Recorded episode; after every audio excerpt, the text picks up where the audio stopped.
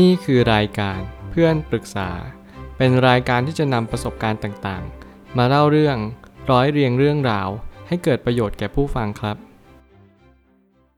สวัสดีครับผมแอนวินเพจเพื่อนปรึกษาครับ วันนี้ผมอยากจะมาชวนคุยเรื่อง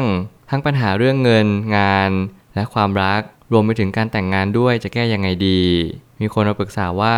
คบกับแฟนมา 3 ปีแล้วค่ะ ก่อนหน้าที่เจอกันก็ทำงานบริษัทมา 10 กว่าปี แล้วก็ออกมาเป็น full time trader แต่เศรษฐกิจไม่ดี และกลับมาทำงานเหมือนเดิม แล้วก็ได้งานที่พม่าทำได้1ปีกว่าๆขอลาออกเนื่องจากสาธารณูปโภคที่นั่นไม่ดีเท่าไหร่เลยอยากกลับมาที่ไทย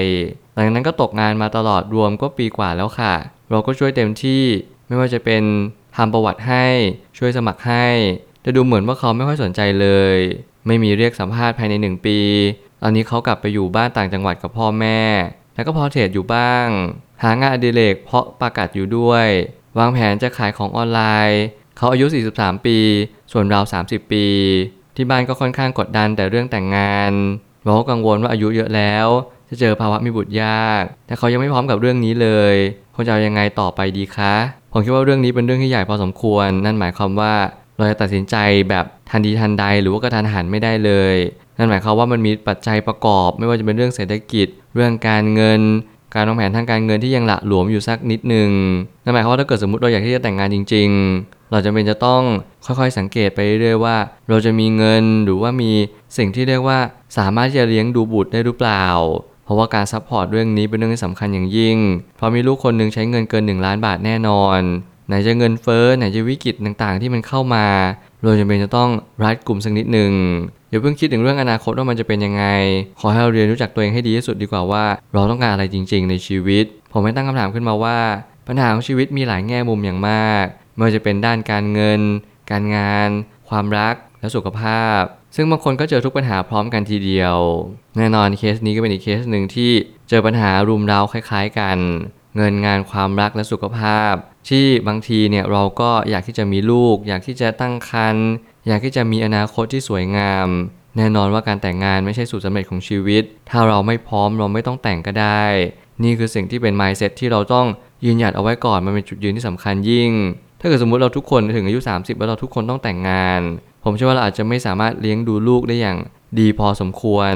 เพราะแต่ละยุคสมัยเนี่ยเราไม่สามารถเอามาเป็นตัวชี้วัดอะไรได้เลย ถ้าเกิดสมมุติว่าเอาเกณฑ์ในอดีตเนี่ย มาพยายามวัด ว่าวันนี้ควรจะต้องแต่งงานวันนี้ควรจะต้องดูแลสิ่งใดสิ่งหนึ่ง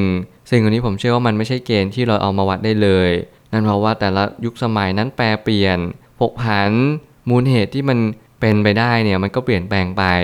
สมัยก่อนหาเงินง่ายกว่านี้ สมัยนี้หาเงินยากขึ้นกว่าเดิม สมัยก่อนรุ่นยายอาจจะมีวิกฤตนานๆที แต่ตอนนี้วิกฤตอาจจะเพิ่มมากขึ้น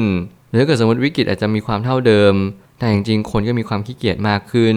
สิ่งเหล่านี้เป็นสิ่งที่แปรผันตรงกันกับการที่เราอยากมีอยากเป็นแล้วก็อยากได้มากยิ่งขึ้น ถ้าเราแยกปัญหาออกจากกันจัดหมวดหมู่ที่เราจำเป็นจะต้องจัดการมากที่สุด นั่นอาจจะเป็นเรื่องราวที่เราต้องรับรู้ ว่ามันคือปัญหาที่ส่งผลต่อทุกสิ่งอย่าง ถ้าเกิดสมมติเราลองจัดหมวดหมู่ก่อน เราก็มาลองคลี่ออกดู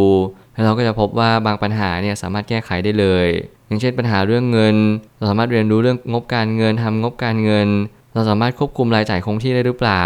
สิ่งนี้เราอาจจะค่อยๆ สังเกตและค่อยดูทีนิดทีหน่อยไปได้ว่า เราจะแก้ไขมันตรงไหนได้บ้าง ส่วนเรื่องอนาคตผมเชื่อว่ามันอาจจะยังเป็นสิ่งที่ยังมาไม่ถึง วันนี้เราเอาแค่วันนี้ก่อน ถ้าเกิดสมมติเราตกงานเราลองหางานดู บางคนเนี่ยเราอาจจะเป็นผู้หญิง เราจะไปเข็นผู้ชายให้ทำงานเนี่ยเป็นสิ่งที่โอเค เราก็พอทำได้บ้างแต่ผู้ชายบางคนไม่ชอบเลย สิ่งนี้เราก็ต้องดูนิสัยเขาเป็นหลักว่า เขาเป็นคนยังไงต้องการแรงกดดันไหม บางคนมีอารมณ์ติดหน่อยประมาณว่า ถ้าเกิดสมมติฉันอยากทำฉันทำเอง เธอไม่ต้องมากดดันฉัน สิ่งนี้เราก็ต้องก็ค่อยสังเกตกันไปในแต่ละคนในแต่ละคู่เพราะไม่เหมือนกันเลย และที่มั่นคงอาจจะเป็นปัญหาใหญ่ของหลาย ๆ คน แต่บางคนอาจจะต้องหางานที่มั่นคงก่อน ซึ่งเราต้องประเมินชีวิตและออกแบบให้เหมาะสมกับชีวิตเราให้มากที่สุด บางคนหาเงินที่มั่นคง บางคนหางานที่มั่นคง เงินกับงานเนี่ยเป็นสิ่งที่แยกจากกัน เมื่อเรารู้แบบนี้เราจะรู้ว่า เงินดีไม่ได้แปลว่าต้องมีงานที่ดี ส่วนงานที่ดีและมั่นคงก็ไม่จำเป็นว่าจะต้องมีเงินที่ดีตามมา บางคนมีงานที่ดีมาก มีความมั่นคงอย่างยิ่ง แต่แน่นอนคุณไม่เรียนรู้เรื่องงบการเงินเลย ผมก็อยากแนะนำให้คุณเรียนรู้เรื่องงบการเงินเอาไว้หน่อย ส่วนคนที่มีการเงินที่ดีอยู่แล้ว ผมเชื่อว่า ถ้าเกิดสมมติคุณประคับประคองสิ่งเหล่านี้ต่อไปได้ คุณสามารถบริหารเงิน กระจายความเสี่ยงป้องกันความเสี่ยง สิ่งเหล่านี้มันช่วยให้คุณ อาจจะไม่จำเป็นต้องทำงานแล้วก็ได้ในอนาคต ซึ่งยังไงแล้วคุณก็อย่าลืมที่จะสังเกตตัวเองสอบทานตัวเองอยู่เสมอ ว่าคุณต้องการอะไรในชีวิตมากขึ้นหรือเปล่า แน่นอนบางคนไม่มีมรดกตกทอด บางคนไม่เคยถูกลอตเตอรี่ ไม่เคยได้รางวัลใหญ่ ๆ โบนัสเนี่ยแทบไม่เคยได้เลย คุณอาจจะไม่มีเงินเก็บเพียงพอจะเป็นเงินก้นถุงในชีวิตของคุณ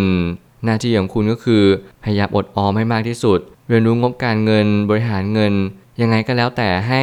ดีเยี่ยมมากที่สุด เพราะว่าในอนาคตเนี่ยเราไม่รู้หรอกว่าเราจะเจออะไรบ้าง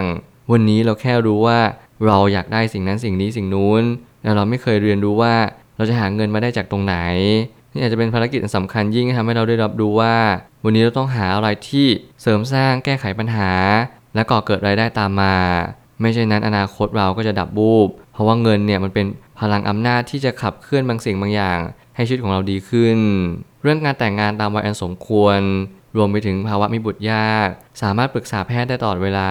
ซึ่งณปัจจุบันนี้ก็มีการรับฝากไข่ โดยเฉพาะสำหรับคนที่ต้องการวางแผนที่จะมีลูก ใครก็ตามที่อยากที่จะมีบุตร มีลูก คุณสามารถที่จะไปฝากไข่ได้ตามโรงพยาบาล ที่เขารับฝากไข่ ซึ่งแน่นอนเรื่องนี้ผมไม่ได้มีความรู้เป็นการส่วนตัว แต่ผมก็ยังเชื่อว่า ภาวะมีบุตรยากเนี่ยพบเจอได้ในผู้หญิงทุกๆวัย เพราะว่าแต่ละคนนั้นก็มีฮอร์โมนที่ลดหลั่นกันไป บางคนฮอร์โมน เริ่มเร็วบางคนจบเร็วไซเคิลแต่ละคนนั้นไม่เท่ากัน การให้เราเริ่มต้นไปปรึกษาแพทย์ก่อนเป็นหนทางที่ดีเหมือนกัน แต่แน่นอนในเรื่องของการใช้เงินผมก็เชื่อว่า มันจำเป็นจะต้องมีการใช้จ่าย ในเรื่องของการดูแลไข่อย่างแน่นอน คุณอาจจะเป็นจะต้องหาเงิน ซึ่งเป็นตัวสำคัญที่สุดในระบบทุนนิยมนี้ เพราะไม่ว่าเราจะขยับเคลื่อนไปไหน มันก็จะเป็นจะต้องใช้เงินอยู่ทุกวี่ทุกวัน สิ่งเหล่านี้แหละเป็นสิ่งที่มาย้ำเตือนเรามากดดันเรา มากกว่าที่เราจะกดดันกันเองซะด้วยซ้ำ นั่นแปลว่าเราจำเป็นจะต้องขับเคลื่อนด้วยเงิน ขับเคลื่อนด้วยการที่เรามีความฝัน มีความสุข และมีอนาคตที่เราวาดฝันเอาไว้เต็มไปหมดเลย ยังไงแล้วก็อย่าลืมที่จะวางแผนเรื่องการเงินเอาไว้เป็นหลัก เพราะว่ายังไงแล้วเรื่องลูก ผมเชื่อว่ามันสามารถที่จะวางแผนหลังจากวางแผนทางการเงินได้อยู่แล้ว เพียงแต่ว่าวันนี้โฟกัสในสิ่งที่ควรโฟกัสก่อน ค่อยๆเป็นค่อยๆไป อนาคตรอเราอยู่ เพียงแต่วันนี้ทำหน้าที่ของเราและหน้าที่ที่จะส่งผลต่ออนาคตให้มันดีเนี่ย หรือให้มันเป็นความจริงมากขึ้นมันก็ขึ้นอยู่กับวันนี้ทั้งนั้น สุดท้ายนี้ทั้งนี้ปัญหาที่เล่ามาจากทุกเรื่องราว เราไม่สามารถไปตัดสินแทนใครได้คำแนะนำที่ดีที่สุด อาจจะไม่มีอยู่บนโลกใบนี้ มีเพียงแต่เราจะช่วยกล่าวปัญหาให้ละเอียดมากขึ้น ลองแก้ปัญหาที่ใหญ่สุดก่อนเสมอ ถ้าเกิดสมมติเราไม่แก้ปัญหาเลย ชีวิตนั้นก็จะมีปัญหาเต็มไปหมด ปัญหาที่ใหญ่ที่สุดควรได้รับการแก้ไขโดยเร็วที่สุด เพราะปัญหาใหญ่นั่นหมายความว่า เป็นปัญหาที่ส่งผลต่ออนาคตมวลรวมหนักที่สุด นั่นหมายความว่าปัญหาเรื่องเงิน ก็เป็นปัญหาที่ใหญ่สำหรับทุกๆ ครัวเรือน ไม่ว่าจะเป็นหนี้ครัวเรือนที่สูงเพิ่มขึ้นไม่ว่าจะเป็นเงินเฟ้อที่ตามมา ค่าน้ำมันที่สูงเพิ่มขึ้น รวมถึงค่าอาหารต่างๆ นานา ก็จะแปรผันตรงกันกับค่าน้ำมันที่เพิ่มขึ้นตามเช่นเช่นเดียวกัน สิ่งนี้เป็นสิ่งที่จะย้ำเตือนเราว่าเราควรสนใจสิ่งที่ควรสนใจมากที่สุด นั่นคือเรื่องของการหารายได้ นั่นคือเรื่องของการออมเงิน ถ้าเกิดสมมติเราไม่มีสกิลเรื่องแบบนี้เลย มันอาจจะเป็นปัญหาในระยะยาวได้อย่างแน่นอน ขอแค่วันนี้เราเรียนรู้เรื่องแบบนี้ ความฝันของเราทุกคนผมเชื่อว่ามันก็มีกันทุกคน เพียงแต่ว่าชีวิตเราจะไปถึงฝั่งฝันได้หรือเปล่า มันขึ้นอยู่กับการทำของเราในวันนี้ จงเรียนรู้มีวินัยและอดทน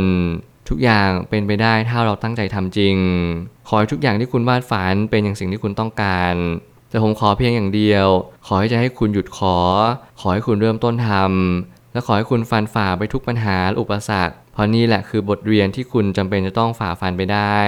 ผมเชื่อทุกปัญหาย่อมมีทางออกเสมอ ขอบคุณครับ